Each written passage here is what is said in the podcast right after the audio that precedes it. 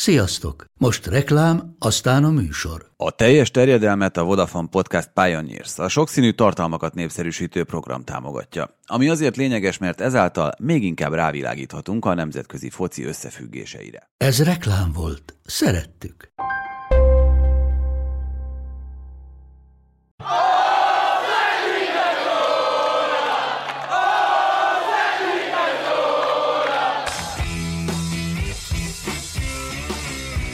Ez a teljes terjedelem.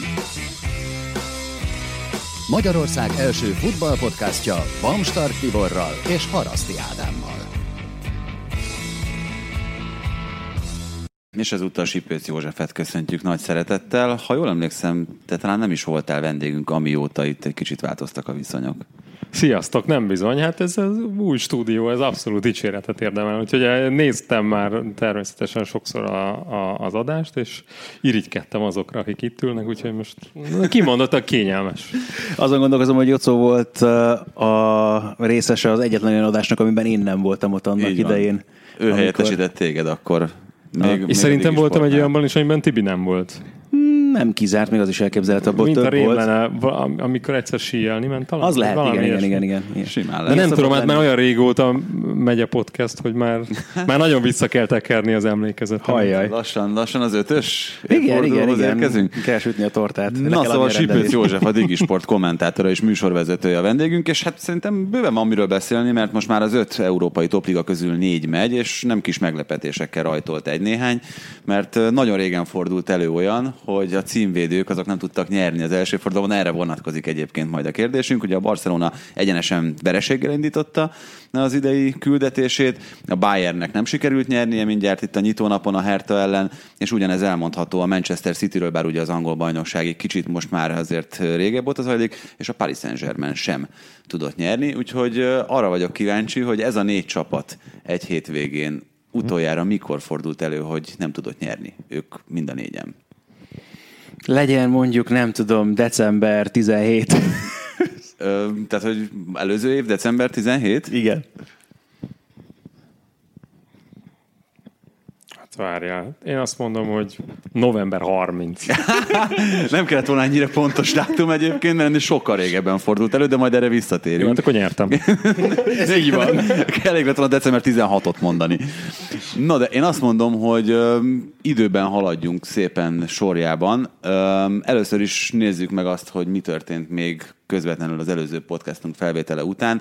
Játszottak egy európai szuperkupa döntőt, aminek nagyon sok tanulsága volt, meg sok olyan következménye, ami aztán kihatott itt a hétvégi bajnokira, meg talán kihathat a, a jövőre is, meg sok elgondolkodtató dolog volt. Ugye itt gondolok első körben arra, hogy ez volt az első ö, olyan mérkőzés, férfi európai kupamérkőzés, amelyet hölgyjátékvezető vezetett, Stéphanie Frappart, aki szerintem kiválóan látta el a dolgát. Nekem egy dologhoz nagyon nehéz hozzászoknom, és ez nem a női játékvezetésből fakad, hanem ahhoz, hogy három méteres leseket elengednek.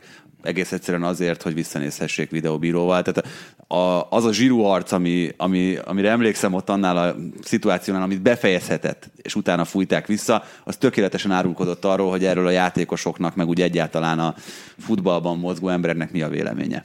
De egyébként erre mi az asszisztenseknek most az, az ukáz, hogy ők, ez, sem, hogy ők sem emelik az ászlót? Akkor hogy emelik, hogyha már kifutott a dolog, és akkor...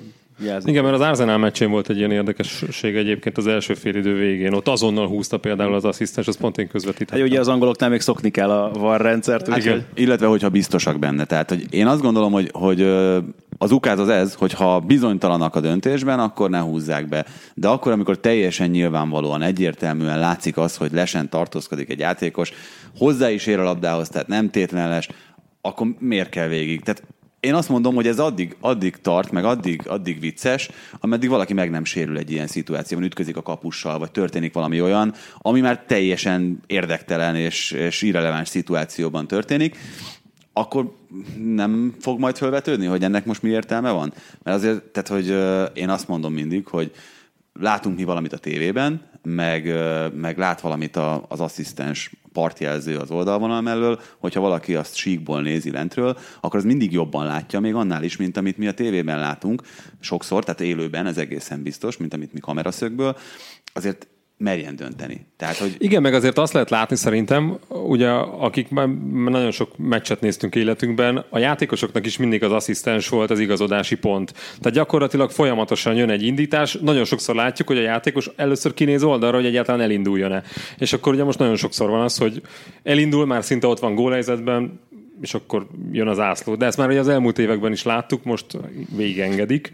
És de az már az is furcsa volt, azt is nehéz volt szerintem a szemnek megszokni. Vagy nem tudom, hogy ti hogy vagytok. A legfőbb problémám, hogy ez szerintem egyre rosszabbodik ez a helyzet, mert a másik, tehát hogyha most itt mondtam egy, egy rossz forgatókönyvet, hogy mondjuk sérülés történik egy ilyen helyzetben, a másik, hogyha egyszer a az asszisztens beint egy olyat, mert ő mondjuk biztosnak látta azt, ami amúgy nem volt les, akkor utána megnincselik, nem tudom, kerék. Hát de várj, tehát ugye most már ugye itt a, a City meccs kapcsán ugye az is felmerült, hogy hát igazából a videó alapján se lehet pontosan eldönteni, hogy mikor van egyáltalán a labda elrúgásának a pillanata, mert az a huszonnegyed része a másodpercnek, hogy az alatt már mehet tíz centit előre.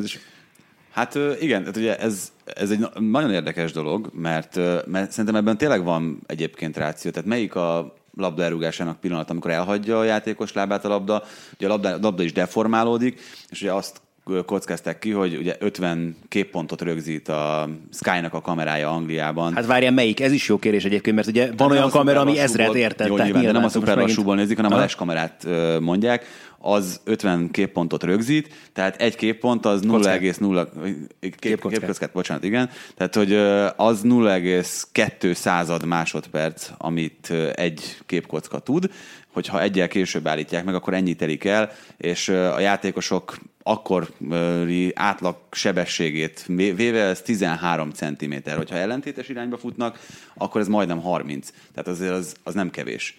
És, hogy, és, és itt tényleg másodperceknek nagyon a tört részéről beszélünk, amikor mondjuk a labdarúgásának pillanatát keressük. Hát főleg ugye az a nagyon vicces, hogy ugye most már több helyen kiírják azt is, hogy mennyi volt a különbség a les helyzet és a védők vonala között. Tehát most már itt ilyen, most pont a hétvégén volt egy, az is nagyon vicces volt, a Belenenses Benfica meccsen futottam bele egy ilyen szituba, hogy egyébként fél perccel korábban volt Seferovic lesen, a kamera tanulsága szerint harminc centiméterrel konkrétan, de aztán ugye lefújták a gólt, ami egyébként meg aztán egy gyönyörű összjáték után jóval később született.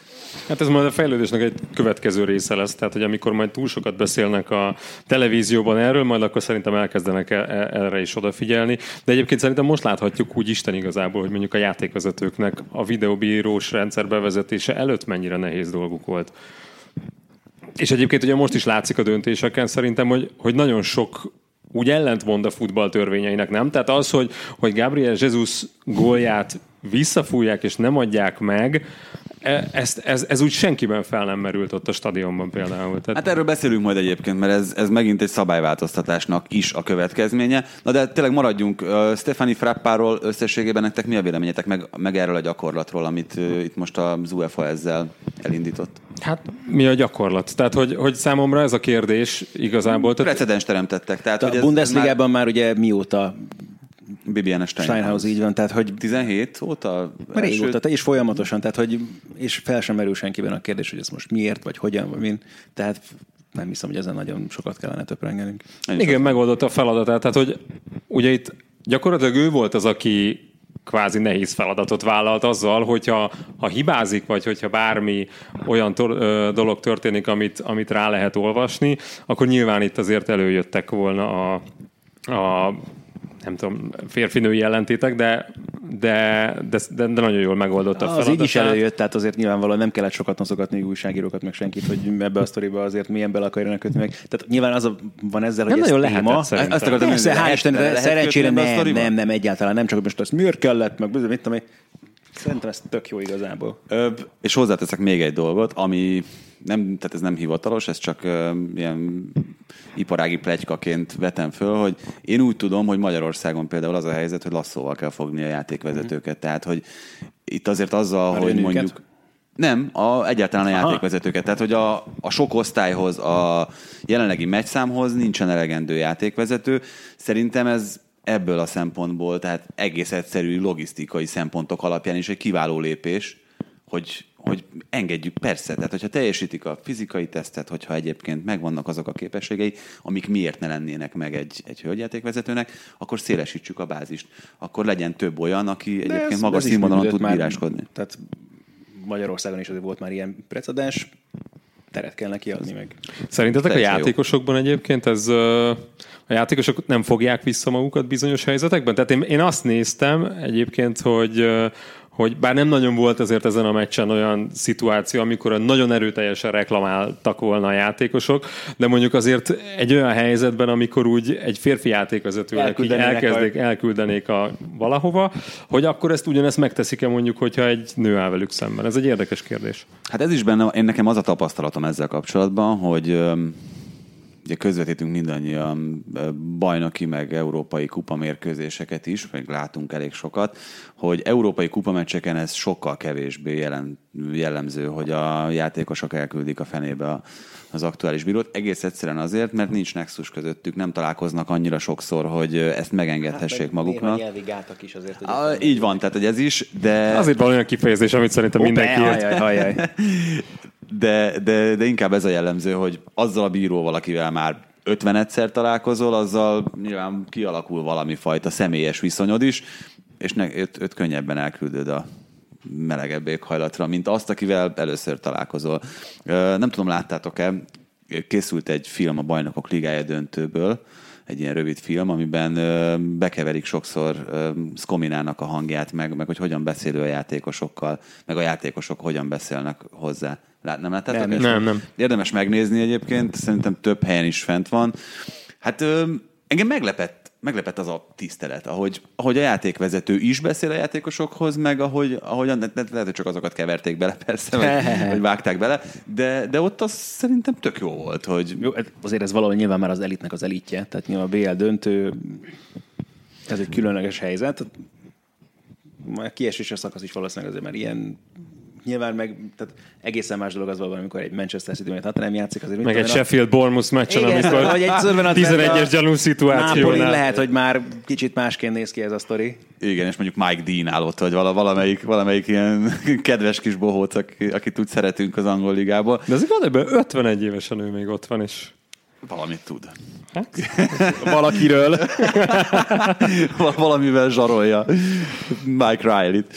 No, ami szerintem még ennél is érdekesebb, azok tényleg a következmények, amikről szerintem érdemes beszélni. Itt például a Liverpooli kapus helyzet az mindenképpen ezek közé tartozik. Hát ennél balszerencsésebb, pehesebb sérülés, mint amilyet Adrián elszenvedett, nem létezik. Tehát, hogy eleve egy pályára lépő szurkoló, akit leránt a biztonságűr, pont rácsúszik a bokájára, ami bedagad, és ő egyébként is egy cserekapus, aki sokkal ügyetlenebb a lábával, mint, mint Alisson, az első számú kapus, e, és, akkor, és akkor tényleg arról beszél itt a félvilág másfél napon keresztül, hogy akkor lesz-e harmincöt évesen új bemutatkozó Andy Lonergan személyében, vagy Adriánnak kell védeni, ami szintén egy ilyen elég kockázatos megoldás.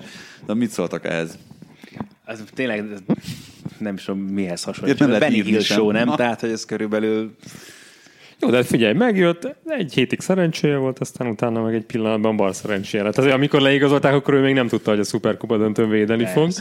Ú, hát azért nagyon ráncigálta azt a pofonfát szerintem. Tehát egy Adrián uh, hőssé vált Isztambulban, de úgy, hogy lehetett volna simán antihős is. Tehát az a tizenegyes szerintem, az hülyeség volt. Én azt mondtam, hogy az első gól, amit kapott, szögből, amit Giroud lőtt neki, nem az ő hibája volt, nem írható az ő számlájára, de hogyha mondjuk Alisson áll oda szögbe, és úgy betakarja a kaput, ahogy ő szokta, akkor nem biztos, hogy Giroudnak olyan könnyű dolga van azzal, hogyha, hogyha be akarja rúgni azt a lehetőséget. Igen, de mondjuk itt nagyjából bárkit behelyettesítünk, nem tudta volna úgy megoldani, ahogy Alisson. Ellentétben, igen. Tehát, jó, hogy... igen, jó, igen, tehát egyébként pont Fehér Csabi is ezt mondta a tegnapi műsorban, vagy tegnap előtt, hogy nagyon igazságtalanak vagyunk Adriánnal, hogyha Alissonhoz mérjük. Tehát nézzük, nézzük őt a Premier League kapusszinthez, ott el lehet helyezni, hogyha Alissonhoz mérjük, akkor az egy kicsit, kicsit az... Igen, azért Adrián nem a rosszabb kapusok közé tenném a Premier League-ben, bár jó, magas a szint, azt hozzá kell tenni, meg növekedett, bármilyen furcsa is ezt ugye az angol labdarúgással kapcsolatban mondani, de, de kapusposzton végképp az utóbbi években elég komolyan mennek szerintem felfelé,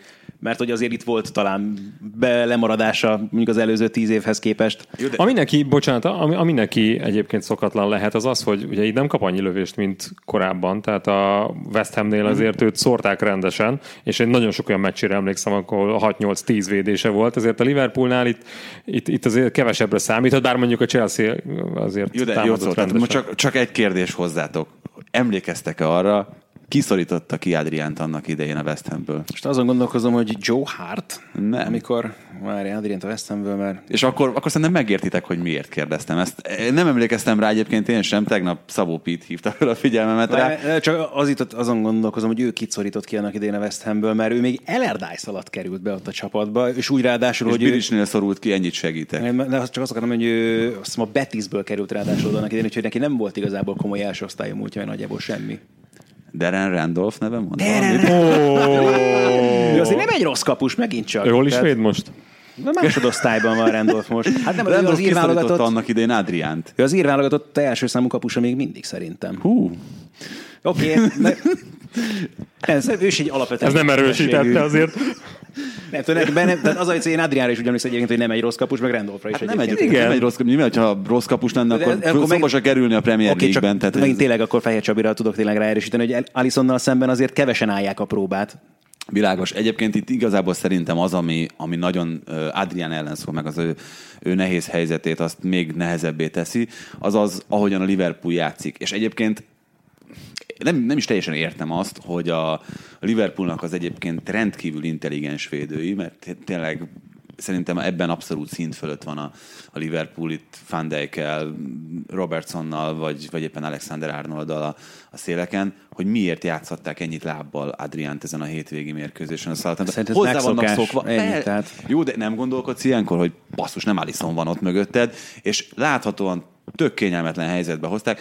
Ugyanaz volt az érzésem egyébként, Petr mint, Csek, amit, az pontosan, mint amikor az Arsenalban csak, hogy mondjam, tehát nyilván Klopp ö, begyakoroltat egy játékot, ami nem feltétlen személyre van szabos. Persze fel is hívhatod persze a figyelmed, hogyha ez egy jól begyakorolt rendszer, akkor nyilvánvalóan érted, vannak szokások, amiket azért így hirtelen nehezen ír fel az ember, még akkor is, hogyha felhívják rá a figyelmedet, tehát ilyen szempontból ez egy nagyon nehéz feladat. Igen, de ha ez a játékod, ebből hogyha jut ki a kapust? Így van. Így tehát, van. Hogy, hogy ennek egy módja van, hogyha folyamatosan előre játszol, de hát nyilván ezt nem tudod megtenni, vagy pedig azt mondod a kapusodnak, hogy rúgj előre a labdát. Ez meg teljesen, teljesen ellentmond a Liverpool játékának. Tehát, hogy egyébként ez egy nagyon nehéz helyzet nyilván, és ö, azzal, hogy Adrián megjött, meg, meg eleve az, hogy a Liverpoolnak, meg minden csapatnak megvan a begyakorolt játéka, tehát ezért ezt egy kicsit lássuk be, hogy gépiesen játsszák már ezek a csapatok. Még akkor is, hogyha nyilván mindenki beleteszi a maga játék intelligenciáját, de közben meg azért mégiscsak megvan egyébként közben ez az a rutinszerűség. Egy olyan szempontból érdekes dolog, hogy hajlamosak vagyunk elnézni a cserekapusok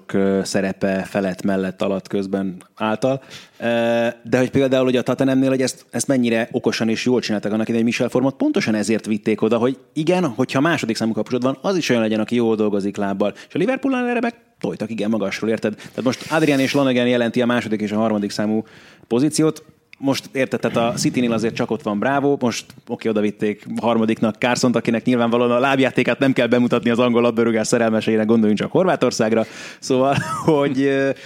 De lehet, hogyha nem augusztus nyolcadikán zárul az átigazolási időszak egyébként, akkor a Liverpool is jobban körbenéz, de Mignolet azért viszonylag az utolsó pillanatban mondta azt, hogy akkor ő hazaigazolt. Csodálkoznék, hogy ha azt nem tudták ezt volna előre. Meg, hogy ez... Nyilván ezt nekik is rá kell bólítani erre az egész történetre.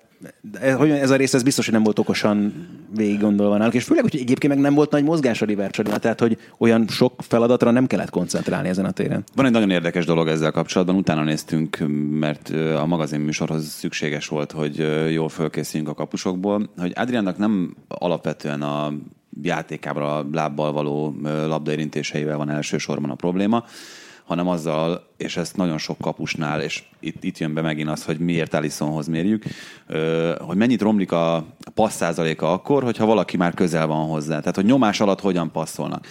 És egészen elképesztő az, hogy Alissonnál hét százalékot romlik a passzmutató, akkor, amikor már öt méteren belül van hozzá valaki.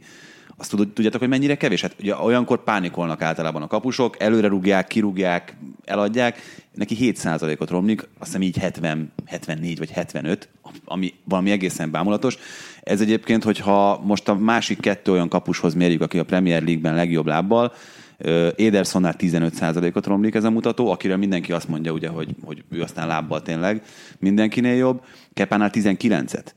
Tehát, hogy óriási különbség, és Adriánnál ugye ugyanezt nézték de a hétvégi meccsen, hogy... Ehhez megint ugye még egy dolgot hozzá kell venni, hogy oké, nagyon jól hangzik a statisztika, mert mit tudom én, de ugye ha megnézed Edersont is Manchester City, megnézett Kepát is Chelsea, azért velük nyilvánvalóan ritkában fordul elő az, hogy egyáltalán odaig eljut az ellenfél, hogy valóban zavarni tudja. Tehát megint két hát, olyan csapatról beszélünk. Szereti az ilyen szitukat szerintem, nem, amikor van, közel van hozzá. Csak azt mondom, ember. hogy tehát a, nyilván a Chelsea-vel is, meg a Cityvel is ritkában fordul elő az, tehát hogy ők alapvetően ugye dominálják a játékot, hogyha ilyen szituba kerül az ellenfél, számra kevesebb ez, mint olyan. Ezt pedig jelentősen befolyásolja a statisztikát, mert az, hogy most ötből egyszer fordul elő, vagy tízből egyszer, ugye az már is feltétlenül. Hát és Adrián eleve hányszor volt ilyen helyzetben korábban, tehát hogy ő azért nem, nem nagyon játszott nem olyan, olyan magához a csapat, igen, igen, igen, csatárokat, igen, nem játszott olyan csapatban, amely nagyon hátul tologatta volna a labdát kapus bevonva. És a Liverpoolnak meg egyébként pont, pont ez valahol a játéka, tehát hogy ezért lehetett Alisonra építeni ennyire az előző szezonban, hogy tudjuk, hogy hat hét, szerintetek lesz ennek akár hosszú távú következménye, hogy, hogy ezt Adriánnak kell megoldani ezt az időszakot? Lehet, lehet hosszú távú következménye nyilvánvalóan, mert azt látjuk, hogy ez egy hibaforrás, és az megint egy érdekes kérdés még, hogyha esetleg mégsem tudja vállalni a játékot mondjuk valamiért, és akkor megint tényleg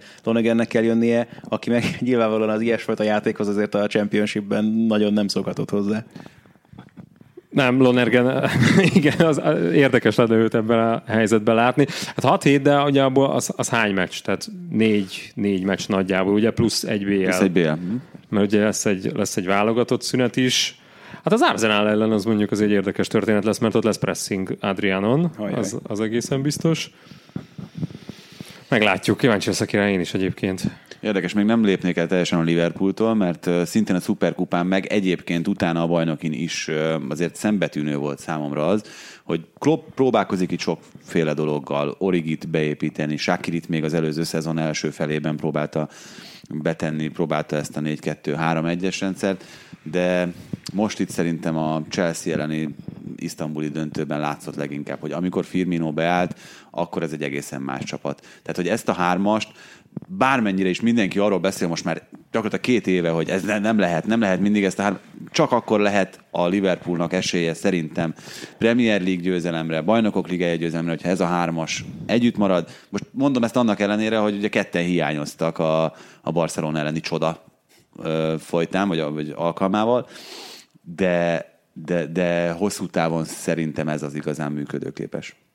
Nyilván ez szerintem senkiben nem merül fel, mint kérdés, hogy legalább ugyanolyan fontosak ők elől, mint a fontosak. De akkor a megoldás, mert egyébként meg csapágyasra van járatva ez a három ember. Hát főleg úgy igény az előző idényt, az gyakorlatilag ők hárman végigjátszották Premier League-ben plusz bé el-ben folyamatosan. Ez az afrikai nemzetek kupájában plusz kopában. Egyébként Mané számomra elképesztő, tehát hogy ez az ember egy hónappal ezelőtt még Afrika kupa döntőt játszott, végig nyomta a negyven fokos hőségben azt az egy hónapos tornát. Erre nincs, tehát nyilvánvalóan rotálni kell, és muszáj őket termentesíteni, és erre tanulmány lehetne, nagyon messzire fogok menni, a Toronto Raptors tavalyi szezonja az en bé á-ben, amikor ugye Kawhi Leonardről már a szezon előtt lehetett tudni, hogy már pedig ő nem fog, az összes, ő nem fog nyolcvankét meccses alapszakaszt produkálni, és így is volt, aztán egyetlen alkalommal nem lépett pályára akkor, amikor a Torontónak egymást követő napon voltak például mérkőzései az alapszakaszban. Őt így építették fel a rájátszásra, és aztán a Raptors lehozta nyolc emberrel gyakorlatilag magát a rájátszást, és megnyerte a bajnokságot, úgyhogy ott is voltak érdekes dolgok, de nem is ez a lényeg.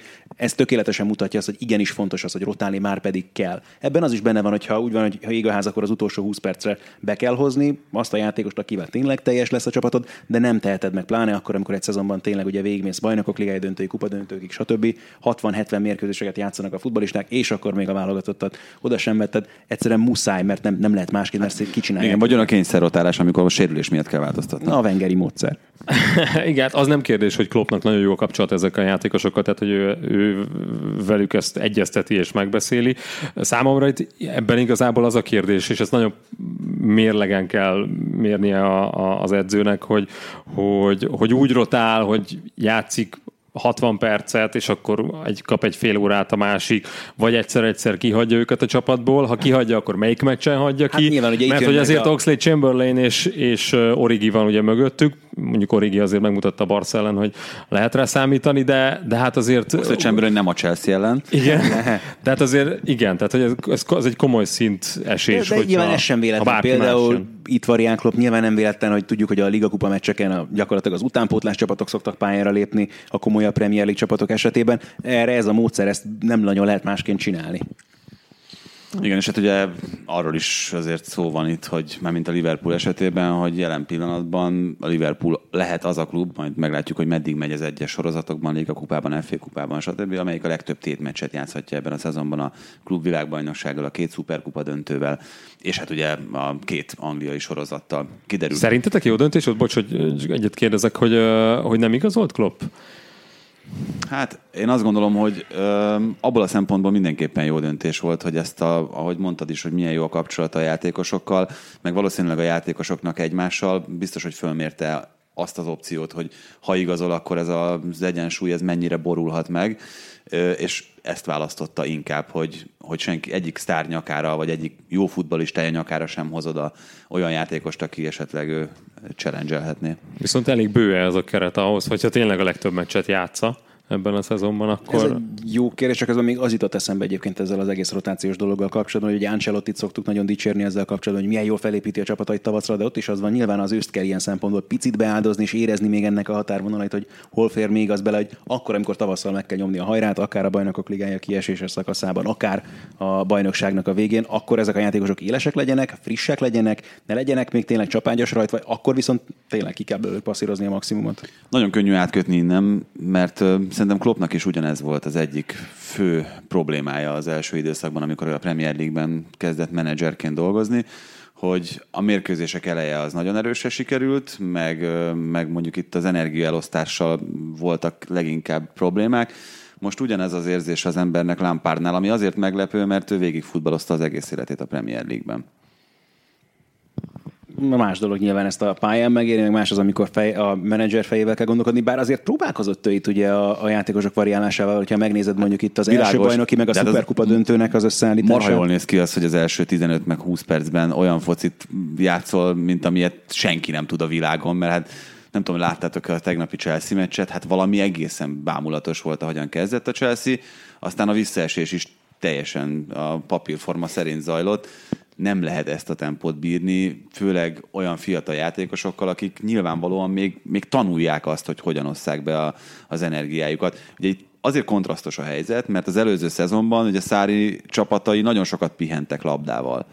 Erre a Chelsea tegnap képtelen volt. De nem lehet, hogy ebben azért a játékosok is benne vannak. Nyilván ugye itt Lampard is tapasztalatlan edzőként van mögötte egy év nagyjából, de azért itt...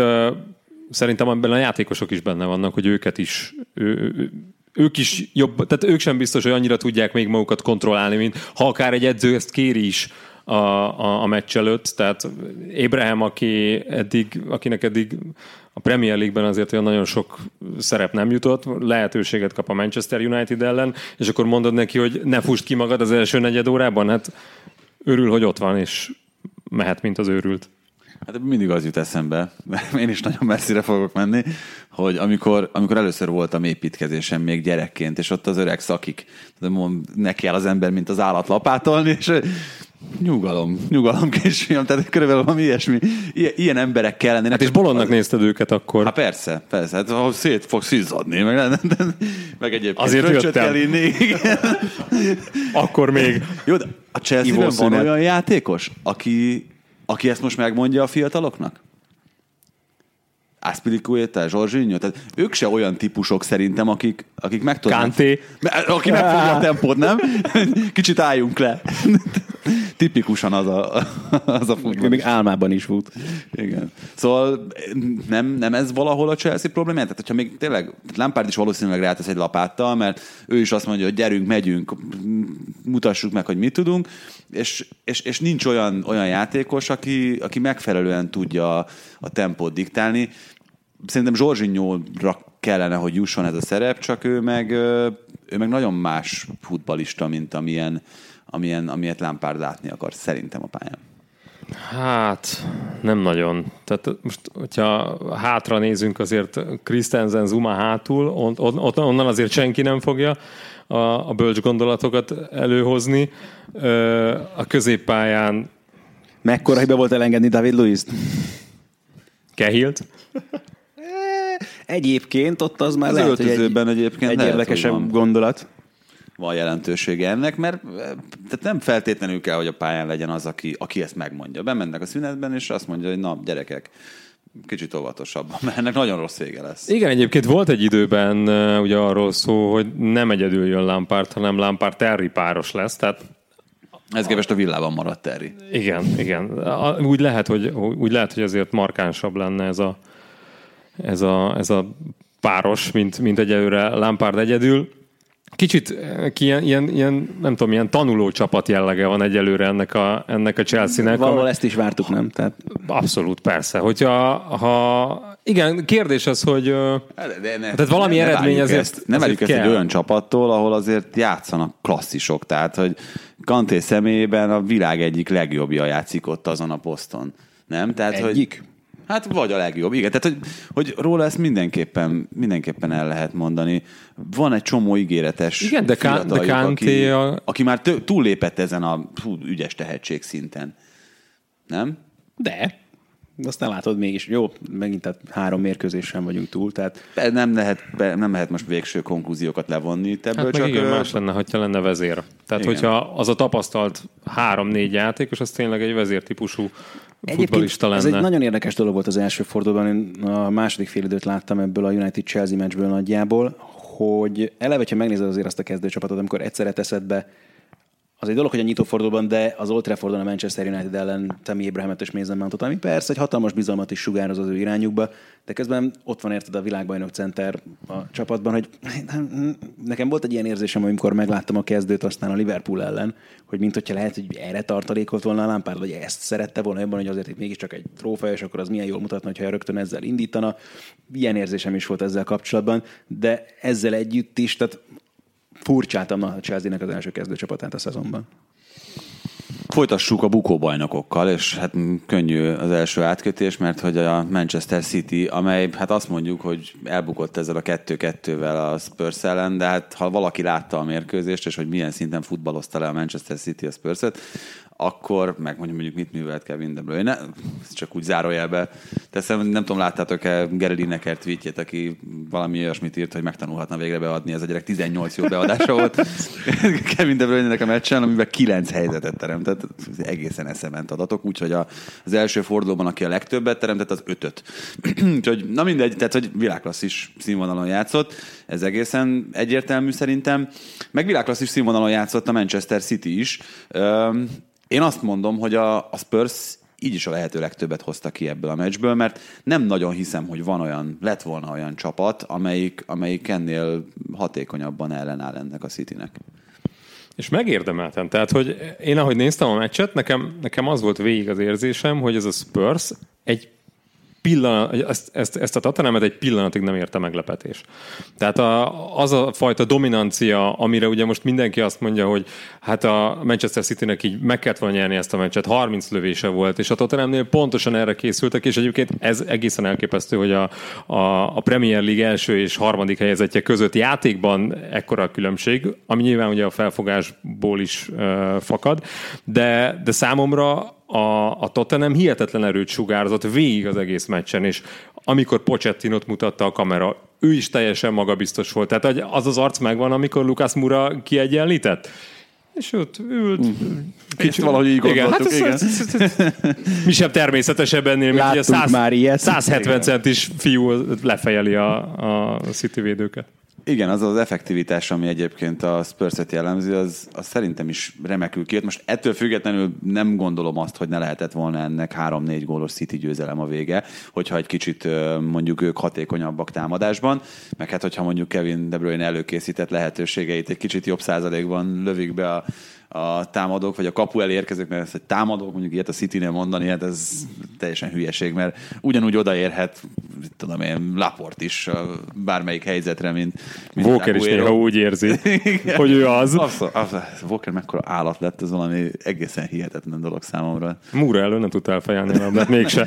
De, de hát de mekkora lett a felsőteste ennek a csávónak. Na mindegy, ez, ez ilyen régi veszőparipám.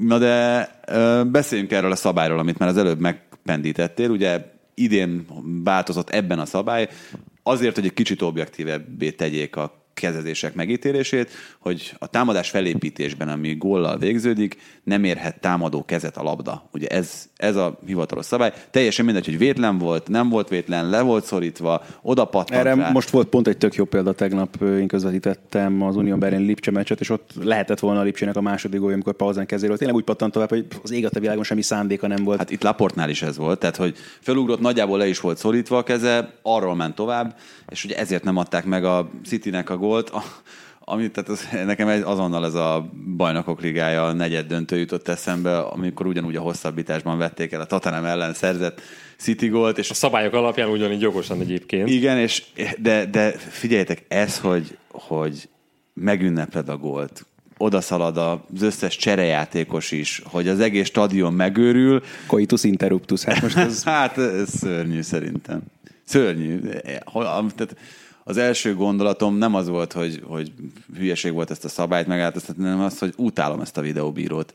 De borzasztó. Pochettino, tudod, mit mondott? Hogy egy, ő egy éve nagyon kritikus volt a videóbíróval szemben, de ma rájött, hogy ez nagyon jó a futballnak. Jó, hát nyilván. Ez óhatatlanul a, a része lesz. Most a kérdés az, hogy akarunk-e hát jó döntéseket, vagy utál csak, hogy mondjam. Nem, abban a nem, szempontból hogy... a néző számára egyébként egyértelműsödött a helyzet, még akkor is, hogyha ha, ha a Va, véresre fogják kaparni magukat ketté, a játékosok. Ketté a dolog, ugye van egyszer ez a dolog, hogy ez, önmagában ez az új kezelés szabály szerintem úgy baromsága, hogy van, pláne akkor, hogyha már meg tudod nézni videóval ezeket a dolgokat. Ez a másik része meg az, hogy igen, akkor most egy tizenhat perccel korábbi eset miatt elveszik azt a gólt, amit Szanaszét ünnepelt az egész stadion, meg nem tudom, a kerület, meg a város, meg a világ. Ez megint egy másik, valóban kellemetlen hozadéka ennek az egésznek, de hogyha ez az ára annak, hogy ne szülessenek igazságtalan eredmények, akkor legyen. De amikor valahol meg ez a szabály igazságtalan a kezeléssel kapcsolatban szerintem, akkor meg nagyon... Igen, ez az, hogy ellentmond a, a futball eddig általunk vélt törvényeinek, viszont szerintem az UEFA arra próbált összpontosítani, hogy a, a viták számát egyszerűbb, a varral kapcsolatban csökkentsék. Nem kell megítélni, hogy most ez, ez igen, segítette hogy, a támadást, nem igen, segítette, Laport kezét úgy érintette a labda, hogy ő nem tudott róla. Tehát, hogy de most akkor azért, hogy kevesebb legyen a vita, meg kevesebb legyen a dolgunk, hozzunk egy hülye szabályt. Egy veled vagyok. Igen, de...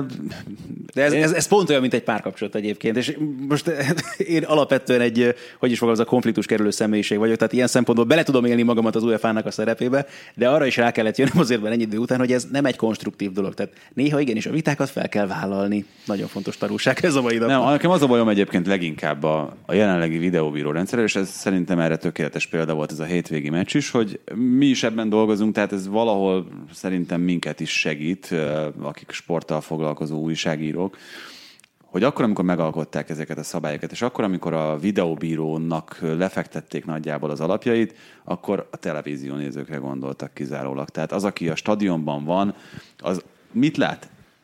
Checking. No goal. Hát nekem pont azt ez hiszem, jutott eszembe, igen. Addig dobáltam volna kővel azt a táblát, ami kiírta. A Manchester City meccs kapcsán jutott nekem pontosan ez az eszembe, amikor mutatták Agueroékat is a kispadon, és senki nem tudta. És Pochettino meg Guardiola is véletlenül arról diskurált ott az oldalvonal mellett, egyébként ezt nagyon jó volt látni, hogy, hogy mi a túról történt. Nem tudom, nagyon... Tehát, ez egyébként kevesebb... is, tehát ilyen szempontból egyébként a tévénéző sincsen teljesen kielégítve, mert néha látjuk a videót, amit néznek, de abból sem derül ki feltétlenül az, hogy éppen mit néznek, és akkor mi jó, csak de még mindig jobban hogy... gondolod el, mint az a stadionban lévő szurkoló, persze, aki csak persze, azt látja, persze. Hogy most akkor néznek, hogy akkor, akkor mi a helyzet. Tehát ez is egy és fontos aztán... tanulság itt a varral kapcsolatban, hogy ezt is azért jobban el kéne magyarázni a nézőnek és a helyszíni nézőnek is, igen. No, haladjunk tovább, méghozzá a Bayern Münchennel, hm. és itt a Hertha elleni mérkőzéssel, ami kettő-kettes döntetlen lett.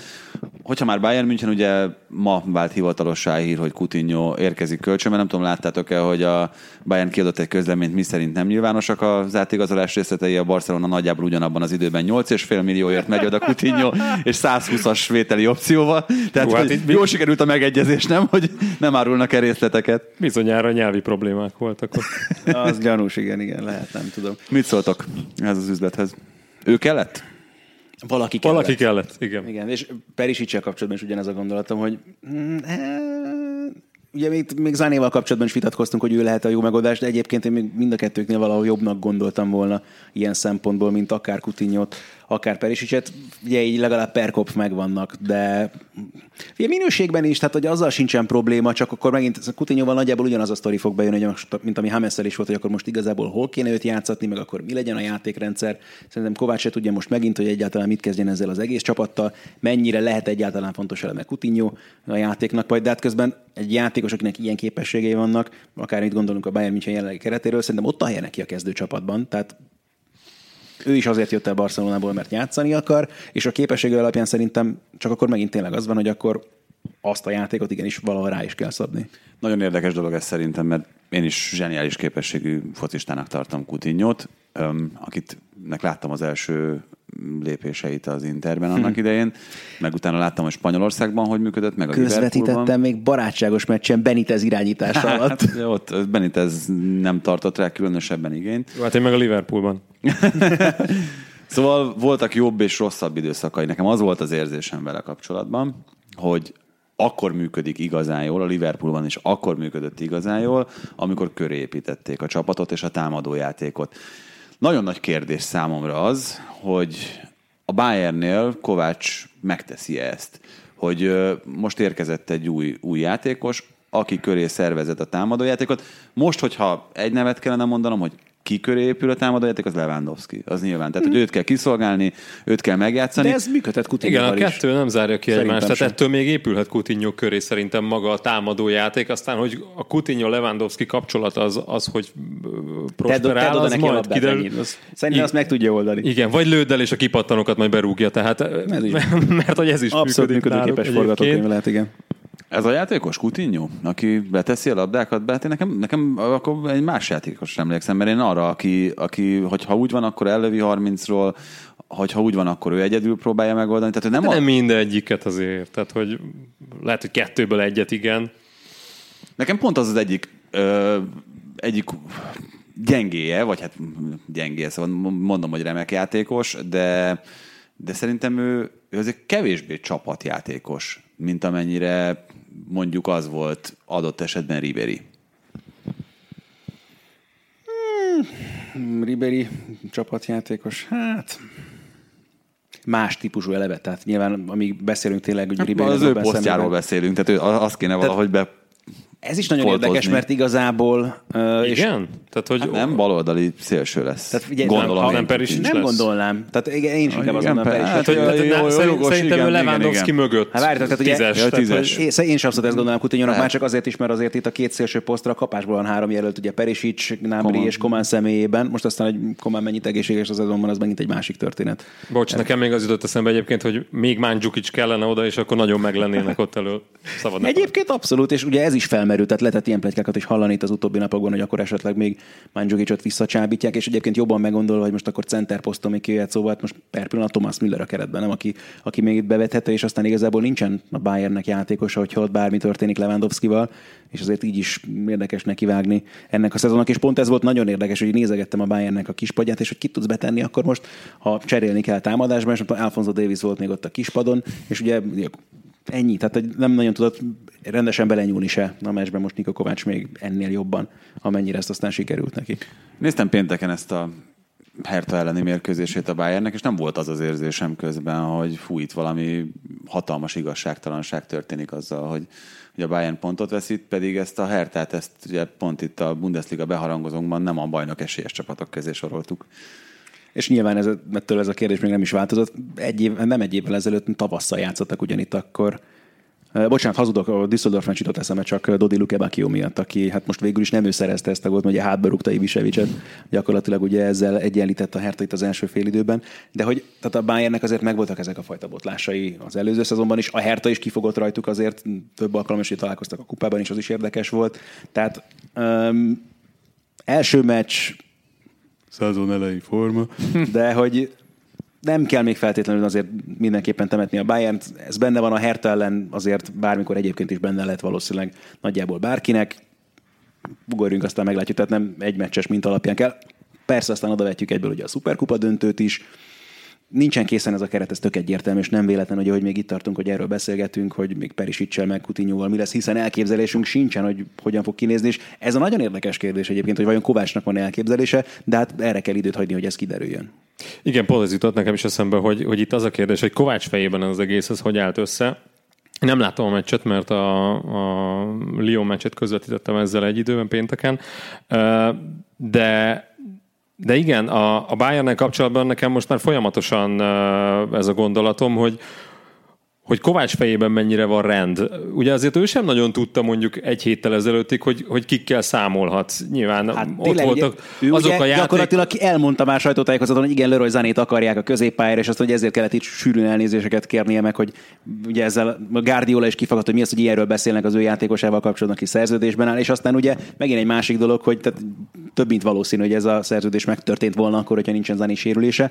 Ez mutatja, hogy ilyen szempontból jó kérdés, hogy mi volt a helyzet Coutinhoval kapcsolatban, mikor erősödtek ezek a dolgok, meg a Perisic mikor került a képbe. Tehát ez is mutatja, amiről beszéltünk itt a Bundesliga beharangozódásunkban is, hogy azért a Bayern munkássága itt a nyáron, ahhoz képest, hogy a Dortmundnál tényleg ugye, ahogyan véget ért az előző szezon, pak-pak-pak jelentették be egymás után a játékosokat, totális fejetlenséget látom. Egy hónap ember. Hátrányban van a Bayern a Dortmundhoz képest. Több, ez, ez, ez, ez teljesen egyértelmű. Egyébként nagyon jól halászott most a zavarosban, tehát hogy, hogy ezzel, a, ezzel a két játékossal, és egyébként most egy kicsit szerintem profitált is abból, hogy az angol átigazolási piac az korán bezárult, mert lehet, hogy Perisic nem itt kötött volna ki. Csak ezt, hát, hogy a Dortmundnál biztosra mentek ebből a szempontból, és gyakor, mond, tényleg ezt mondtam, hogy a múltkor is, hogy tényleg pont azokat a játékosokat húzták be, akik a Bayernnek tökéletesek lettek volna, és itt akár Brandtra... És akiket a Bayern szokott leigazolni van, mondjuk az elmúlt van, években, tehát az, hogy a legjobb német játékosok, akik a válogatottban ott vannak, mind a Bayern kötöttek ki az elmúlt években. Szippantották fel őket azonnal. Na és most ez nem történt meg. Sanchóban benne van még egy olyan szezon, mint az előző, ugye gól-gól passz, itt mindjárt az első fordulóban, és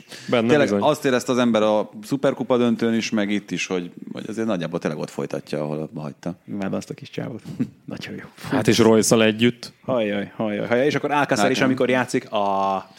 Hát az a kérdés tényleg, hogy Alcácer, mint első számú csatár, mennyire... Az a kérdés, mennyire jó. Ja, bocs, mondjad majd utána. Az a nagyon érdekes kérdés, tehát a számai alapján nem hiszem, hogy félteni kellene Alcácer. Tehát tavaly tizennyolc gólt szerzett, azt hiszem a bajnokságban, tehát ilyen szempontból nagyon aggódni nem kell. Itt az az érdekes kérdés, hogy Lucien Favre mit gondol erről az egészről, mert tavaly is láttuk azért Alcácert jó formában, és volt, hogy így is kimaradt a csapatból, és inkább bekerült mondjuk Götze, vagy inkább játszott Rice elől, és akkor gondolkodott rajta, és én ezt nem értettem, ez az egyetlen kérdésem egyébként a Dortmundnak a nyári igazolásaival kapcsolatban, hogy ez többször is elmondta, hogy hát neki, ők feltétlenül nem kerestek igazi befejező csatárt itt a nyáron, hogy még legyen valaki a keretben, mert hogy igazából arra nekik nincsen szükségük. És tényleg ezt látod, hogy ő ezt komolyan gondolja, hogy igen, játszhat gond nélkül ez a csapat, olyan játékos nélkül, mint amilyen Alcácer, holott, érted, hogy ember, akinek ennyire benne van minden testrészében a gól, akkor hogy hagyod ki a csapatból?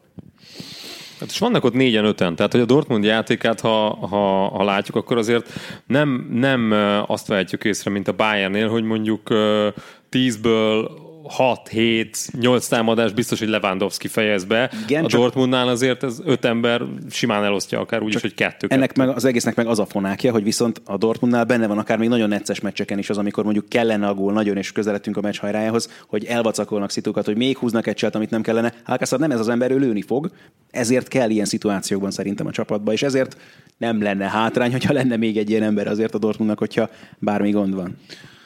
Beszéltünk egy spanyol játékosról, meg egy Spanyolországból érkezőről. Most beszélünk Spanyolországról, ahol a legnagyobbat bukta a címvédő, ugye a Barcelona vereséggel nyitott. Nem feltétlenül volt benne abban a mérkőzésben, nem tudom, hogy mennyit láttatok belőle, hogy, hogy ez így zárul. Ugye a Bilbaótól kapott ki egy nullára a Barcelona, és hogyha valaki megnézte a meccset, akkor az volt az érzés, ez szerintem, vagy bennem azt fogalmazódott meg elsőként, hogy azért Griezmann nem feltétlenül illeszkedik még úgy ebbe a csapat szövetbe, ahogyan, ahogyan szeretné. Valahol ez szerintem törvényszerű, tehát most ez... ez bár, hogyha meg azt nézzük, hogy João Félixnek hogy indult Madridban, meg itt mondtuk róla itt még egy héttel ezelőtt, tök mindegy. Tehát, hogy amikor volt egy ilyen bejáratott játék a Barszának, megjössz, az is egy érdekes kérdés, hogy hogy néznek rá. Ugye ez a csapat sem teljes még, tehát az meg a másik fel, hogy nem is így fog kinézni feltétlenül a Barcelona. Igen, sőt, sérült, hát most ugye Suárez is megsérült, azért az... akár aggódásra, vagy aggodalomra is okot adhat a Barszánál, mert nyilván azt látjuk, hogy ez elég komoly a merítés, meg, meg egy elég erős csapat, sőt, hát nem tudjuk, hogy még itt Coutinho eladása után mennyivel lehet még mélyebb az a merítési lehetőség. De Coutinho nem kölcsön? Kölcsön. kölcsön. Hát, tehát, ahogy hogy... azt ugye Barcelonában megszell- megszellőztették. Igen, nyolc egész öt millióért kölcsön, és száz húsz, hát nyilván, hogyha egy másik játékossal kapcsolatban tudnak valami hasonló üzletet kötni, hogy őt is kölcsön veszik, és aztán később fizetnek. Értem. Akkor, akkor ez akár egy, egy működhet, vagy működtethető megoldás lenne. Nem tudom, hogy így lesz-e, meg szerintem ebben tök föl, most itt nyilván Neymarról beszélünk, fölösleges is tippelgetni, hogy, hogy mi lesz. Nem is kell. Az a kérdés, hogy tehát, itt mit gondoltok? A Coutinho üzlet előre mozdította Neymar helyzetet, vagy nem számított? Az biztos, hogy felszabadult egy pozíció a keretben. Az biztos, hogy nagyon más potenciálisan, tehát ugye még a Real Madridot emlegetik ezzel az egész sztorival kapcsolatban. Én egyre inkább azt érzem egyébként, hogy ez kicsit ilyen egymásnak is az ugratás, hogy most akkor ki fog rámenni, kiveszi meg a másik elől, kell-e, akkor hagyja-e a Barcelonát. Csibészeltetik a Barcelonát meg a Real Madridot? Vagy ők egymásra, és nem tudom, hogy itt, itt hogy gondolkodnak ezzel kapcsolatban egyébként ott is a vezetők, tehát... Még mindig nem vagyok róla meggyőződve, hogy Neymarra feltétlen szüksége lenne a Barcelonának, sőt, még ezzel együtt sem, és arról sem, hogy a Real Madridnak szüksége lenne rá, úgyhogy... Igen, itt, bocsánat, hogyha már itt Niko Kovács neve felvetődött az előbb, akkor uh, pont azon gondolkoztam, hogy végigbeszéltünk úgy nyolcvankét percet uh, Kompánival a spanyol beharangozó adásban, hogy egyszer sem vetődött föl annak a kérdése, hogy Valverdének mennyire szilárd és biztos a pozíciója Barcelonában. Szerintetek fel kellett volna? Nem, picit, de nem, mint hogyha foglalkoztunk volna azért minimálisan erről a dologról, és, és nekem abszolút ez a véleményem továbbra is, hogy oké, okay, van két nagyon kellemetlen emléke ugye a Bajnokok Ligájában Valverdével a Barcelona szurkolótáborának, de ezzel együtt is van egy jó edzőjük. A kérdés az megint ugye az, hogy a piacról tudnak-e behúzni egy jó edzőt, aki most szabadon van, és ezt a szintet garantáltan tudja hozni, és még a Bajnokok Ligájában is esetleg tovább viszi őket egy hasonló szituációban. Tehát ilyen szempontból ez a, ez a nagyon vigyázz, hogy mit kívánsz kategória. Én alapvetően Valverdét egy jó edzőnek tartom, aki ha más nem a bajnoki eredményekkel azért feltétlenül bizonyította azt, hogy alkalmas arra, hogy a Barcelona vezetőedzője legyen. Igen, ezeket az éles szitukat ettől függetlenül, és hát figyelj, végül is valahol Allegrinek is ebbe került, vagy ez okozta végül is a vesztét, hogy csak nem sikerült berántani a Bajnokok Ligáját. Hát kérdés, igen. igen, hogy egy, egy ilyen kisugárzású edzőre van-e szüksége a, a Barcelonának. Én ott tehát vala, valamiféle frissítés ráfér erre a csapatra. Nekem az az érzésem most már nem egy ideje. Padom, vagy, vagy keredben? Ezt még nem, ezt nem, nem, nem, nem jövök rá egyelőre, vagy nem, nem, nem tudom úgy igazán eldönteni. Cserekapus. Nem vagyok, igen, lehet. Nem vagyok abban biztos, hogy, hogy, hogy, hogy Griezmann lesz, vagy Griezmann lesz az, aki... Bármelyiket elfogadja. lesz az, aki ezt, ezt megoldja. Nem, nem tudom. Nekem azért vannak fenntartásaim Valverdével kapcsolatban. Én ezt meg tudom érteni, ezt kérdezte egy hallgatónk is, ugyanez felvetődött ugye itt az előző adás kapcsán, most akkor mit gondolunk Valverdéről, és abszolút ez jutott eszembe, tehát hogy meg... Lehet, hogy egy ilyen csapatban, ahol Lionel Messi játszik, ilyen kisugárzású ember kell. Lehet, hogy egy, egy más habitusú edző Né, vagy, vagy, vagy nem tudom, hogy Messi nehezebben tűr el egy más habitusú edzőt ennél a csapatnál. Nem tudom, ez egy nagyon, nagyon nehéz kérdés, mert azért azt látjuk, hogy amióta... Griezmann a csapatnál, Messi. Igen, például. Ugye arról is szó volt, hogy őt annyira nem hát fogadják örömmel nem. Barcelonában az öltözőben. Messi állítólag hát... nem. Igen, szóval, hogy nyilván Messitől indul ki minden a Barcelonánál, tehát... Messz, messziről indulunk. Ja. Bocsánatot kérlek. Feladtam. Beszéljünk egy kicsit egy másik edzőről is, Zinedine Zidane-ról, akiről már mondtuk azt, hogy ez az idei év lesz az igazi mestervizsgája, bármennyire háromszoros bajnokok ligája egyeztes edzőről beszélünk. De most, most új csapatot kell építeni, tehát ebben azért mindenképpen új feladata lesz. Uh, Bale-lel? Most már ezek szerint? Most már csak a meccsekre kell koncentrálni a Bale-nek, mert ő, ő kell neki. Igen, mi, megbe- mi, ez a, mi, ez, mi ez a sztori? Ők, ők ezt megbeszélték. Hát nekem csak annyi a gondolatom erről, hogy Zidane top profi. Bale-ről ezt még De nem... profi ott is, amikor azt mondja, hogy neki nem kell Bale. Még nyáron.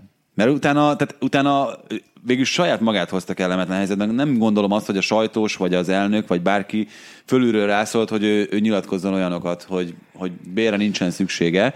Hát én nem lett volna, nem lett nem a sajtós, ez Florentino Perez szerintem, hogyha, tehát, hogyha hogy, hogy mondja azt, de... Hát amikor arról van szó, hogy egy edző mennyire tud önmaga lenni az átigazolási időszakban, amikor folyamatosan kérdezgetik, nem tudja, hogy mit mondjon, nem tudja, hogy az elnöknek mi a jó, a csapatnak mi a jó. Szerintem a szituáció az volt először, hogy valahogy le kellett volna nyomni azért a szurkolóknak a torkán, egy ilyen bélt eladjuk Kínába. Azért a Real Madrid részéről még mindig, hogyha pláne egy olyan játékost, akit annak idején ugye ilyen pénzért szerződtettél, meg ilyen fizetésért, stb. És akkor ezt mondják, tehát ez valahol ugye, hogy is fogalmazzak, devalválja a szemükben a vezetőség döntéshozatali képességét. Na most aztán jött ez az Asensio történet, én tartom továbbra is azt, hogy szerintem miatta nem engedik el bért, mert egész egyszerűen kiesett egy nagyon fontos játékos, valószínűleg az egész szezonra, Perkov megint csak, amit a Bayernnél is mondtam, kell, hogy meglegyenek az évadra, és nem tudsz egész egyszerűen előrántani a játékos, pláne azok után, hogy mondjuk kölcsönöt ad Dani Ceballost az Arsenalnak, és hasonló történetek. És akkor változott nyilván a helyzet, hát akkor most egy kicsit meg kell lenni a saját kis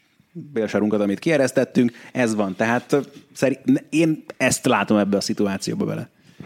Hát világos, csak szerintem ebből nem lehet igazán jól kijönni ebből a szituációból. Akkor sem, hogyha el akarod adni bélt, mert hogyha azt mondja, hogy nem számítok rá, azzal körülbelül harminc millió csökkent az értékén abban a másodpercben, hogy ezt kimondja. Én szeretem a világos beszédet, tehát tök jó az, hogy van, aki őszintén elmondja, hogy, hogy mik az érzései, csak hülyeséget csinál vele, mert utána meg egy ilyen kellemetlen és kínos szituációba kerül, mint most, hogy azt, azt kell, hogy mondja saját magának ellenmondva, hogy hát mégiscsak jó ez a Gerett nekünk, és, és, és tök jó lesz, hogy mostantól a meccsekre koncentrál, és aztán kezdőként nevezem a Celta ellen az első fordulóban.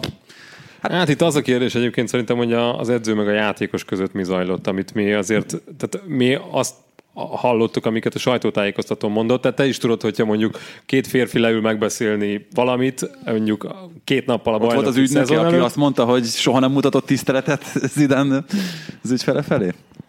Hát figyelj, Bél mutatott tiszteletet azzal, hogy golfozni járt és, és, és társai. Tehát hogy, tehát, hogy azért szerintem ez két oldalú ez a történet. Abszolút. Hát meg most nyilván, tehát én, erről beszéltünk pont tegnap kollégákkal, hogy azért az, önmagában az a tény, hogy valaki ott van ennyi ideje csapatnál, és tényleg most kis túlzással köszönni nem tanul meg a, az adott nyelven, az ugye ezt Özilrel kapcsolatban is és nem is azt ad ráadásul, tehát nem egy csapatnál vagy, meg nem egy városban, nem Madridban, igen, vagyis a Real Madridnál. Ez olyan rosszul néz ki, nem? Tehát, hogy most oké, okay, hogy az angolok nehezen tanulnak idegen nyelvet, de hát legalább próbálja meg. Vagy... A spanyol nem mandarin, azt tegyük igen, hozzá. Hát igen, igen, meg nem magyar.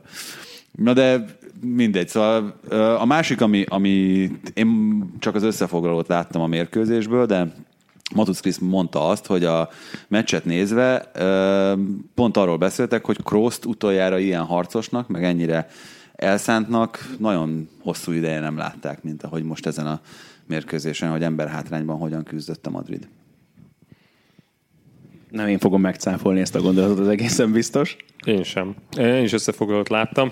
Az biztos, hogy nekem az jutott eszembe, hogy a, az EB óta nem, EB? vé bé óta nem láttam ekkora gólt rúgni. Ugye, amikor a, a svédeknek berúgta azt a szabadrúgás gólt. Hát, hogy... az, is, az is nagyon sokat ért a, akkor a német válogatottnak. Igen, később. Nem. Később. Igen, nagyjából most az egész szezon vonatkozásában ez körülbelül ugyanannyit ér, igen. Hát... Jó, szíve lelke? De nem véletlen az, hogy bocsánat, hogy egy válogatott torna merült fel ezzel kapcsolatban, mert most... Alfája és omagája. Most azért ilyen problémája ugye nem volt, tehát nem voltak egyéb nyári elfoglaltságai neki sem, nem volt, nem volt annyira hosszú még ugye itt az előző szezon is, szóval ez így nyilvánvalóan bele kell, hogy játszon ilyen dolgokba. Akarod még egy kicsit João Félixet dicsérni? Miért ne? Mert hogyha nem, akkor ugorjunk. Ott a tizenegyes előtti szólóját, azt lehet. Fú, ne, tehát... Ügyes nagyon az a srác. Nagy, és, de, és most akkor megint említettem már egyszer ezt a Belenenses Benfica meccset. Azért jó nézni ezeket a meccseket. Tehát nyilván magamtól nem biztos, hogy eszembe jutna persze leülni egy ilyen meccset megnézni, de hogy ez a Benfica most tényleg úgy néz ki, egy, egy jó utánpótlás csapat, ami ráadásul most vezeti a portugál bajnokságot, nyilván két forduló után ez nem akkora szó, de megint olyan játékosok vannak ott is, és akkor nyilván nem João Félix kategória, de Luis Florentino, aki tizenkilenc évesen úgy dolgozik védekező középpályásként, hogy gyakorlatilag most bemerném tenni bárhová. Van egy új jobb hátvédjük, aki szintén ez a kategória volt, mondjuk egy hatalmas hibája, de egy ilyen szempontból tényleg jó nézni a Benfica meccseket, mert ezeknek a játékosoknak a fele garantáltan a jövőre hasonló csapatokban fog játszani. Igen, én pont azon gondolkoztam, hogy most elindul majd az olasz bajnokság a hétvégén, mikor fogok leülni legközelebb Atletico Hetafe meccset megnézni. Hát én biztos, hogy nagyon soká. Na de azért, azért gondoltam, hogy most bátran belemegyek ebbe a João Félix témába, hogyha, hogyha gondoljátok. De, de este tízkor. Így van. Hmm. Nagyon emberbarát időpontban egyébként tényleg, tehát hogy az, az ilyen szempontból. Hát, bocsánat, én ugye a Benfica meccs után közvetítettem egy Porto-Setúbal meccset is, hogy fél tizenegykor kezdődött magyar idő. Jó, de szerint. Neked ez emberbarát. Igen, ez is igaz. Volt, igen. Ez, ez a leg, legtökéletesebb. Kezdődhetne minden meccs fél tizenegykor, nem állni? Na, Schatzper kb. Na, beszéljünk még egy kicsit Franciaországról. Hogyha már a Lyont közvetítetted, akkor ott azt a hat nullát is nyilvánvalóan érdemes egy kicsit boncolgatni, meg aztán a Paris Saint-Germaint. De kezdjünk akkor a Lyonnal. A Lyonról nekem elsőként Silvinho az, aki eszembe jut, tehát ugye azt mondanom sem kell, de hát ti is gondolom láttatok már valamennyit ebből a mostani Lyonból. Teljesen más megjelenés, mint Bruno Genesio, mondjuk ezzel még nagyon sok újat nem mondtam, de hogy mennyire ráncba szedte ezt a csapatot, és hogy mennyire látszik, hogy mit szeretne ez a Lyon, hogy mennyire... Tehát én azt vettem észre, hogy Hogy, hogy ők azt vették a fejükbe, hogy hasonlóképpen szeretnék dominálni ezt a, a francia bajnokságot, vagy legalábbis a saját meccseiket, mint ahogy ezt a Paris Saint-Germain teszi. Tehát számomra nagyon tanulságos volt az, amikor három nulla volt a szünetben az Angers ellen, és, és úgy jöttek ki a, a játékosok a második félidőre. Silvinho mindenkinek mutatta, hogy észnél, és mindenki tegye a dolgát. Több mint nyolcszáz passza volt a, a Lyonnak ezen a meccsen, ami azért közelít szerintem a Manchester City mutatóihoz. Egy Wenger Guardiola tanoncról beszélünk, tehát... Meg semmi, Roberto semmi. Mancini tanonc, ezt azért ne felejtjük el. Neki is volt a másodedzője az Interben. Igen, igen, meg Csicsinek ugye a, a brazil válogatottnál.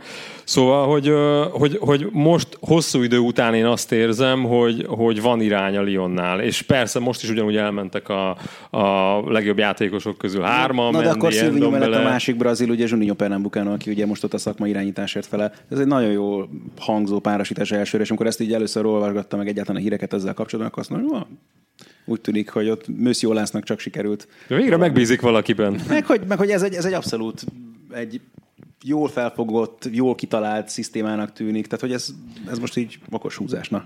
Nagyot füllentenék, hogyha azt mondanám, hogy láttam a Lyonnak minden percét idén, de ami szembetűnő, az nyilván a nulla kapott gól itt a sok lőtt mellett, hogy Ndombélé mennyire látszik, hogy már nincs ott. Vagy azért ő nagyon komoly gerincet persze, persze. adott ennek a csapatnak az előző évben. Nyilván hátul még nagyon nem tesztelték őket, tehát ez ugye a Monaco hatvan percet ember hátrányban játszott Fabregas kiállítása miatt ellenük az első fordulóban, az Angers meg, meg, meg nagyon sok gólhelyzetet nem ö, alakított ki. Én azt látom, hogy a középpályán teljesen rendben vannak, tehát hogy azért ők is a, a, a utánpótlásból is emelik fel folyamatosan a játékosokat. Ami a problémájuk lehet, az nyilván Jason Denayer, aki, aki megkapta a csapatkapitányi karszalagot Silvinho-tól, mondván, hogy ezzel majd felelősségteljesebb lesz a játéka. Hát ez majd azért kiderül nyilván a, a, a nehezebb meccseken, de én nem láttam problémát, meg, meg nyilván ez majd elsősorban a Bajnokok Ligájában fog kiderülni, mert a francia bajnokságban most így ezt a Lyont látva az első két fordulóban, én azt mondom, hogy torony magasan második ez a, a csapat. És akkor itt egyre kitehetünk szerintem három pontot, mert hogy, hogy lehet első, az, az kiderül. Nem vagyok benne lehet biztos, el, hogy nem. Lehet első. Ugye egy-egyel kezdett a Paris Saint-Germain. Mennyire van szerintetek hatással itt ez a... Most már mondhatjuk szokásosnak ez az átigazolási szezonbéli húzavona a pé es gé-re. Azért nem nagyon volt az elmúlt időszakokban szinte egy olyan átigazolási időszaka sem a Paris Saint-Germainnek, ami, ami a nyugodt körülmények között. Mindig az az érzése az embernek, hogy ott vannak sztárok. Most ugye nem csak Neymarra gondolok, hanem ugye Cavani-t, Pastore-t, aki éppen ott volt, mindig hírbe hozták más csapatokat, tehát mindig kicsit úgy tekintenek erre a Paris Saint-Germainre, mint egy ilyen, egy ilyen vásári bazár. És akkor közben meg az olyanokat engedik el, mint Nkunku, akit megint említettem ezt a Lipcse meccset, aki most csereként beszállva az első labdaérintéséből gólt lőtt, ő játszott egyébként előtte a kupában is, és hogy, hogy ráadásul ezeket a játékosokat engedik el. És nem... hát meg Komanokat, Dinnyeket, tehát hogy érdekes dolog ez, meg érdekes az, hogy, hogy tényleg nem azt látod feltétlenül, hogy ott akkor nagyon építkeznének hátulról, mondjuk Kimpemben ennek az ellen példája, de, de, de hogy, hogy a bázisból próbálnának valami masszívat felépíteni, hanem, hanem tényleg ez a kicsit, kicsit ilyen szedett. Meg hogy nem okos építkezés, így van, egy kicsit ez a ilyen galaktikus szindróma, de közben azért mégsem az a szint, tehát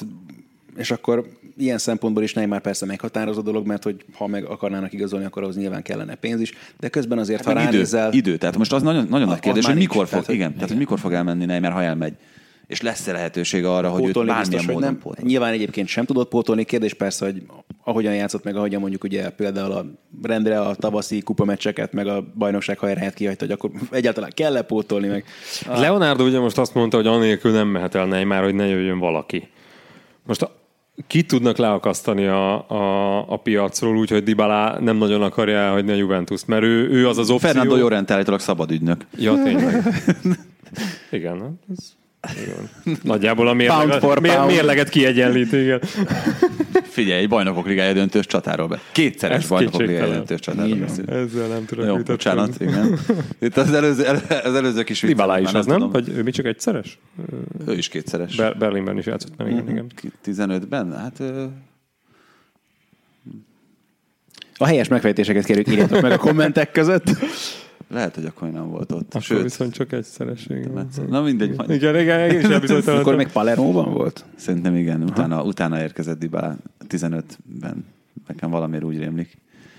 De, de igen, szóval, hogy ki tudnak leakasztani uh, a, a piacról, hogyha ha Neymar elmegy. Tehát ha, ha viszont ha viszont megy. Ne, nekem is a Paris Saint-Germain-nel kapcsolatban az a, az a problémám, hogy ugye Neymart ők úgy igazolták, mint aki nyilván marketing szempontból is nagyon sokat segített ennek a csapatnak, de azért szerintem Párizsban azt gondolták, hogy, hogy ő itt fog úgy beérni játékosként, hogy ő itt vezér tud lenni ebben a csapatban. És, és mivel ez nem alakult ki, nekem, nekem nincs ebben az együttesben egyelőre olyan, olyan játékos, aki aki azt a karmesteri pálcát, húha. Szóval, hogy ezt... Hát nem is lehet ez, hogy karmester, nem az, hogy aki az, az igazi vezér, vagy a meghatározó, vagy a főszereplő, stb. De hát ez nyilvánvalóan ott annak a francia kis, kisfiúnak kellene hirtelenjében felrátadni. Indításokkal tudja szöktetni a társadalmat. Most fejezzétek abban. Na, én azt elmondom eddig ezt, hogy mi a megfejtés. kétezer-tizennégy áprilisában volt utoljára ilyen, hogy ez a négy csapat nem tudott nyerni ugyanazon a hétvégén. Ugye itt most a címvédőkről beszélünk, a négy már elindult topik. Az ötödik topliga még nem indult el, és arról majd egy hosszabb előzetessel jelentkezünk a heti második adásunkban. Viszont azért van kettő dolog, amit előtte csak amolyan kis kezd csinálnak mindenképpen szerintem érdemes megpendíteni. Egyrészt az Internél fennálló helyzet, ugye mai hír, hogy holnap bemutatják a hírek szerint Alexis Sánchez-t, mint az Inter kölcsönben megszerzett új játékosát. És kilencvenkilencesben fog játszani, hogy Icardit még jobban bosszantja. A másik pedig ugye ez a Lukaku szituáció, ez a kövér vagy nem kövér Lukaku kérdés. Ó, ezt most eljátszották Portóban Musamaregával, és jött róla egy kép, ahol... Hát neki a nyaka, a nyaka, az valami elképesztő. Milyen nyaka van Maregának? Hát akkora, mint egy, mint egy normális mint, mint ember. Howard Webbnek. Hát szerintem Howard Webb elbújhat.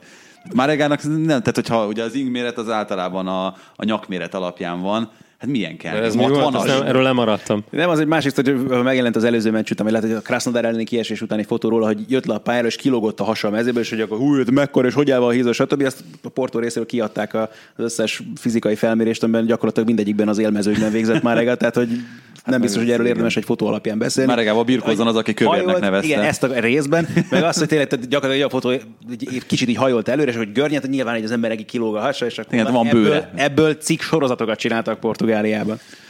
Na szóval Alexis Sánchez és az Inter. Alexis Sánchez képes lehet még Ö, igazán húzó embere lenni egy csapatnak? Mert azért azt ne felejtjük el, hogy a Premier League legjobban fizetett játékosa. És ugye a United még állni is fogja a fizetésének egy jelentős hányadát, amíg Olaszországban tartózkodik. Mennyire motivált Alexis Sánchez? Szerintem igen, ez a kérdés. Hát, a hogyha... Amerikán úgy tűnt egyébként, hogy ő azért nem felejtett el futballozni, tehát hogy ez a része megvan. Nyilván én szeretném azt hinni, hogy van benne bizonyítási, vagy és anélkül, hogy itt benne most bármiféle ilyen szurkolói dolog felmerülne, egy olyan fantasztikus képességű játékos, hogy aki, amikor, amikor van kedve futballozni, akkor csodás dolgokra képes, és ezért szeretném én még látni azt az Alexis Sánchez-t, aki azért produkált nagyon szép dolgokat Angliában is, és kár lenne, hogyha ez a kép maradna benne, meg róluk, hogy zoggorázza a különbséget saját maga korábbi ényéhez képest a Manchester United-ben. harminc évesen, harmincegy évesen ne veszítsünk már van, el egy ilyen van. játékost. Mondjuk, ha, ha nem elég motivált, akkor azt szerintem már januárban megtudjuk, mert Conte úgy fogja visszazavarni Manchesterbe. Ajaj. Ami mindenképpen biztató szerintem ennek az egész igazolásnak a kapcsán, az az, hogy nem tudom mennyire emlékeztek rá, amikor Conte még a Juventus edzője volt, akkor állítólag nagyon szerette volna Alexis Sánchez-t, és többször is bepróbálkozott a Juventus azzal, hogy, hogy szerződést ajánlott az akkor még Barcelonában játszó Sánchezért, és, és nem, nem sikerült elhoznia. Tehát nyilván Conte pontosan tudja, hogy mit akar, mit vár tőle. Ha valakinél szerintem lehet esély arra, hogy, hogy ő, ő visszataláljon a régi önmagához, az, az Conte. Tehát, hogy ilyen szempontból az nagyon jó. És még egy dolgot akartam kérdezni, amit ugye a Rómával kapcsolatos, hogy itt a hosszas keresgélésnek az lett a vége, hogy Dzekóval szerződést hosszabbítottak. Megtalálták. Igen. Igen. Megtalálták az utódját. Igen, tehát, hogy nézegettek, hogy itt vagyok, itt vagyok, Dzeko jelezte, és aztán most itt végül észrevették őt, hogy ott van az öltözőben, vagy... Nem tudom, ott is.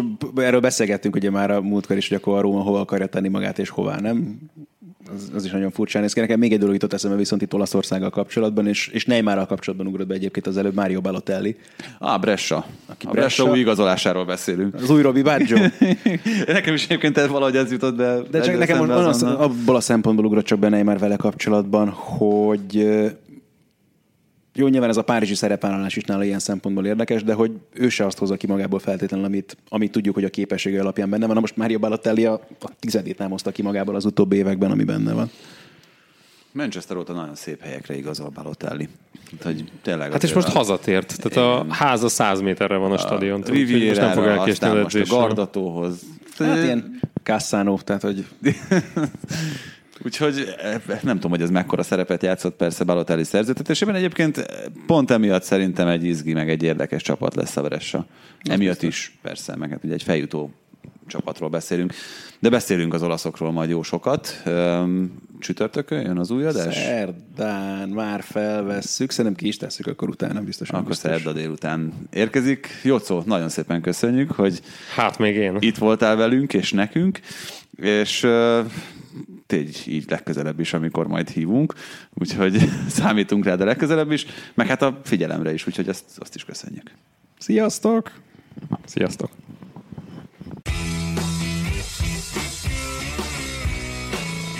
Ez volt a Teljes Terjedelem. Magyarország első futballpodcastja Bamstark Tiborral és Haraszti Ádámmal.